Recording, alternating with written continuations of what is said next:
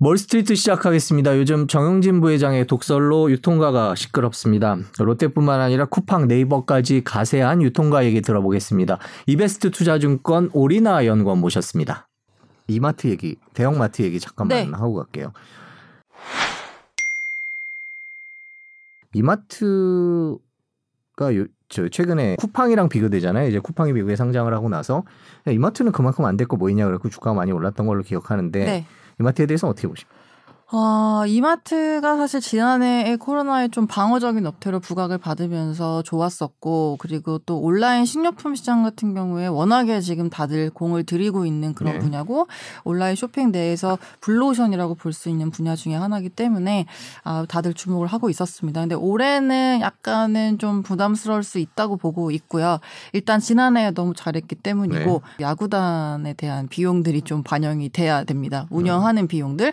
보통 NC 소프트 보시면 아시겠지만 그 4분기에 우승을 하면은 상금이 네네. 나가고 네. 그리고 FA 시장에서 선수들 데리고 오려면 또 돈을 또 써야 들어가죠. 되고 네. 그래서 보통 4분기 때 그런 비용들이 집중이 되더라고요. 네. 그래서 이마트도 지금 정영진 부회장님 하시는 거 보면 약간 우승하고 싶어 하시는 느낌인 것 네. 같아요. 예. 네. 그렇게 됐을 때는 뭐 4분기 때 만약 우승했다 네. 그러면은 뭐 이마트 세일할 거 아닙니까? 예, 네. 그런 식으로 어, 부담들이 좀 있다 보니까 예, 작년에 베이스가 높은 거랑 더불어서 아. 약간은 좀 그런 부분들이 있고요. 이마트 본업으로 봤을 때는 이마트 할인점이랑 그다음 트레이더스랑 그다음에 전문점, 전문점이 이제 노브랜드 전문점이랑. 뭐 일렉트로마트 이런 거 부분들이거든요. 이 부분은 좋아요. 지금 320개 점포 남은 것 중에 85%가 노브랜드 점포만 남았어요. 노브랜드 점포는 흑자를 내고 있는 네. 점포들이거든요. 근데 작년에 1분기 때 어, 전문점 쪽 손실이 250억이었기 때문에 이 폐점을 하면서 많이 줄여왔었는데 4분기 때 영업 손실이 한 50 억대로 줄어들었어요. 그러니까 그런 기조가 이어진다면 올해는 이제 손실 부담이 덜한 거죠. 그래서 본업 쪽은 괜찮은데 앞서 말씀드린 그런 야구단 비용이라든지 그리고 조선호텔이 자회사거든요. 신대 네. 조선호텔. 근데 이쪽도 아시겠지만 출점을 되게 열심히 하고 있어요. 그래서 작년에 제주도도 열었고 네. 그리고 또 판교점에도 열었고 그리고 그 과거 르네상스 호텔 자리에 지금 뭐 팰리스 조선 뭐 이런 거 내려고 하고 있어가지고 여기도 분기별로는 좀 손실을 봐야 된다 이렇게 저희도 추정을 하고 있습니다. 음, 여기저기 돈 들어갈 때가 많다는 많다, 예, 말씀입니다. 그렇게 보고 근데 있습니다. 정영진 부회장이 또 클럽하우스에 나와서 예, 예. 롯데랑 이렇게 깜짝 놀랐어요. 하셨는데 예. 그 주가에 미치는 영향이 있습니까? 저희도 봤을 때, 어, 이거 조금, 예, 그렇다. 예, 이건 잘라야겠다. 예. 이마트 주주들 입장에서는 SSG가 우승하면 그렇게 반길 일은 아니네요. 주가 입장에서 보면 비용 주가 입장. 입장에서는 약간 그 글쎄요 세일을 할지는 알- 말할지는 뭐 그거는 이마트의 판단이지만 음. 근데 보통 하는 게 이제 예, 합리적인 주- 어, 의심이니까 예, 예, 4분기 때 네 그런 것들이 있을 수는 있다. 예. 네, 우승까지는 못할 같아요. 네. 아, 다들 여기 아, 예, SSG 아, 팬이 네. 안 계시군요. 네, 아, 우승할 네, 가능성은. 없다고 네. 나오고. 쿠팡 주가는 어떻게 갈 거라고 보세요? 어, 100조라는 밸류를 바꾸서 상장을 하고 나서 지금 주가 최저치로 떨어졌다가 뭐 계속 지지부진하고 있는 상황인데 어, 그 다음 거를 좀 보여줘야 되는 단계다 이렇게 보고 있습니다. 이번에 5조 원 가량의 이제 자금을 조달을 받았고요. 그래서 사업을 좀 어느 쪽으로 확장을 할까를 보시면은 올해 1월 달에 택배 사업자 라이센스를 받았기 때문에 차량을 늘릴 수 있을 거라고 보고 있고요.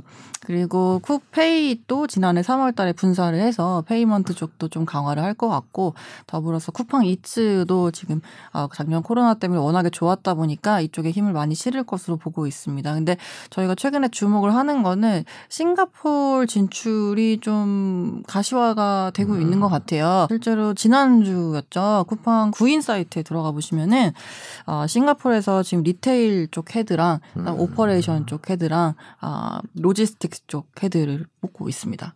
지금 물류도 그렇고 뭐 sourcing하는 쪽도 그렇고 이런 식으로 해가지고 어, 담당하실 임원분을 뽑고 있는 건데 사실 작년에 쿠팡이 이제 여름에 싱가포르 OTT 업체 훅이라고 하나 인수하면서 어 12월 달에 이제 쿠팡 플레이를 내놨다 보니까 아 이거 쿠팡 플레이 하려고 OTT 업체 했나 보다 했는데 동남아 진출까지 좀 눈여겨보고 있었던 음. 것 같아요. 그래서 어, 이쪽으로 지금 일단은 인원을 보강을 하고 있는 상황이고요. 근데 동남아 시장도 굉장히 저희가 e-commerce의 불모지이고 네. 향후에 이제 엄청 커질 시장으로 보는 아, 지역이라서 저는 거의 동남아 이커머스 업체들을 보고 있으면 과거 2014년도에 알리바바 상장했을 때 느낌이 들거든요. 음. 거기도 아직까지 인터넷 쇼핑 침투율이 뭐 10% under이고요. 근데 또 재밌는 거는 모바일 보급률은 굉장히 높아요. 네. 더불어서 인구도 한 거의 6억 넘기 때문에 다 합쳤을 때 굉장히 풍부한 인구를 갖고 있고 해서 향후에 다들 지금 글로벌 업체들이 주목을 하고 있는 시장 중에 하나입니다. 근데 쿠팡이 그거를 지금 다 인지를 하고서 예, 들어오고 있다라고 봐주시 면 될 것 같고 그래서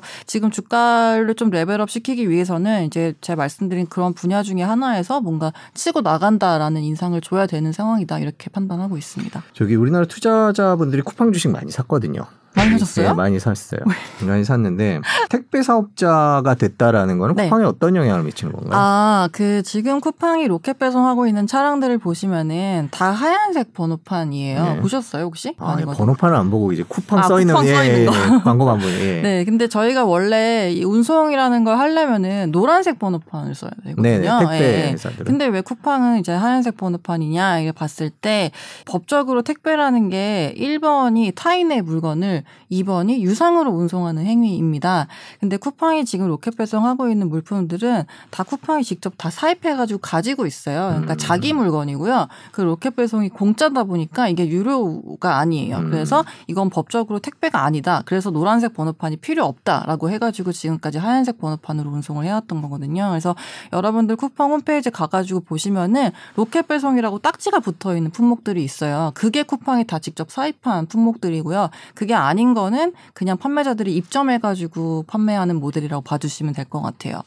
근데 어 지금 익일 배송에 대한 부분들을 강조를 많이 하고 있고 또 쿠팡이 로켓 배송 때문에 소비자들의 눈높이를 좀 높여놓은 네, 건 사실이잖아요. 그래서 배송에 대한 그런 상향 평준화가 일어나고 있는데 이제는 그런 입점해서 판매하시는 분들 물건까지 익일 배송을 하려는 움직임이고요. 근데 그거를 하려면 타인 물건이니까 이제 노란색 번호판이 필요한 거거든요. 음. 근데 그게 사실 몇 년 전에 쿠팡이 받았다가 아 지금 너무 어, 해결해야 될 게 많고 지금 우리 물량으로도 많이 힘들다라고 해서 반납했다가요 다시 받은 거예요. 그래서 어, 이제는 노란색 번호판을 발급할 수 있게 되다 보니까 쿠팡 내에서 이길 배송 받을 수 있는 그런 품목의 개수가 훨씬 늘어난다라고 봐주시면 될 것 같습니다. 쿠팡 그래서 지금 매출에 도움이 될까요? 지금 아무래도 인터넷 쇼핑 내에서 소비자들이 가장 중요하게 생각하는 요소 중에 하나가 배송이다 보니까 네. 어, 그렇게 되면은 매출에는 도움이 될 거라고 보고 있습니다. 그래서 쿠팡이 지금 로켓 배송 으로 다루고 있는 직접 사입해 가지고 어, 다루고 있는 물건 개수가 한 600만 개 되거든요. 네, 네, 맞네요. 근데 쿠팡이 예. 전체, 그러니까 입점해서 판매하시는 분들 물건까지 합해 갖고 다루는 물건이 2억 개 정도 되거든요. 음. 사실 max로 봤을 때 2억 개 정도의 물량이 다 로켓 배송 가능하면은 음, 매출에 엄청 도움 되겠죠. 쿠팡에 대해서 하나만 더 여쭤볼게요. 네, 네, 네. 쿠팡 이츠에 대해서는 어떻게 전망을 하세요? 어, 일단은 요기요를 또 누가 가져가는지가 가장 큰 이슈 중에 하나이고요. 5조 원이라는 금액이 들어왔기 때문에 분명히 음 그쪽에 지원이 들어갈 거라고 보고 있고 사실 지금 배달을 하시는 분들의 그 인력 풀이 그 retention, 그러니까 그분들을 묶어두기 위해서 굉장히 많은 돈이 필요한 상황입니다. 실제로 모 업체 같은 경우는 그런 분들을 유지하기 위해서 굉장히 더 많은 인센티브를 주고서 에, 진행을 하는 걸로 알고 있습니다. 그러니까 쿠팡 이츠 입장에서도 그런 이륜차 인력들 확보하기 위한 노력이 이어질 거다 이렇게 판단하고 있습니다. 쿠팡이 그렇게 마치 우리나라를 다 이렇게 배달 시장을 지배하는 것 같아 보이긴 하는데 네이버도 뛰어든다고 했거든요. 네. 그 네이버도 비중이 크죠? 어, 일단 결제 기준으로 봤을 때는 이제 2019년도에 네이버가 1등을 했었고요. 사실 이 플랫폼 업체들이 커머스를 확장하겠다라고 얘기했던 때가 2018년도였었거든요. 네. 근데 지난해 코로나19가 발발하면서 갑자기 이 공격이 가속화하기 시작했습니다. 그래서 음. 네이버가 2월 달에 특가 창고라고 생필품 할인하는 플랫폼을 내놨고요. 그리고 브랜드 스토어라고 뭐 뱅앤올룹슨이나 구찌 같은 그런 유명 브랜드들 판매하는 플랫폼들도 등장을 했었고 음. 그리고 live commerce도 했고 그다음에 여름에는 또 장보기 서비스를 대형마트를 음. 손잡고 런칭을 했습니다. 그래서 이거를 조금 대입을 시켜 보시면은 특가 창고하고 아 장보기는 대형마트랑 붙겠다는 거고요. 브랜드 스토어는 백화점인 네. 거고요. live commerce는 이제 홈쇼핑.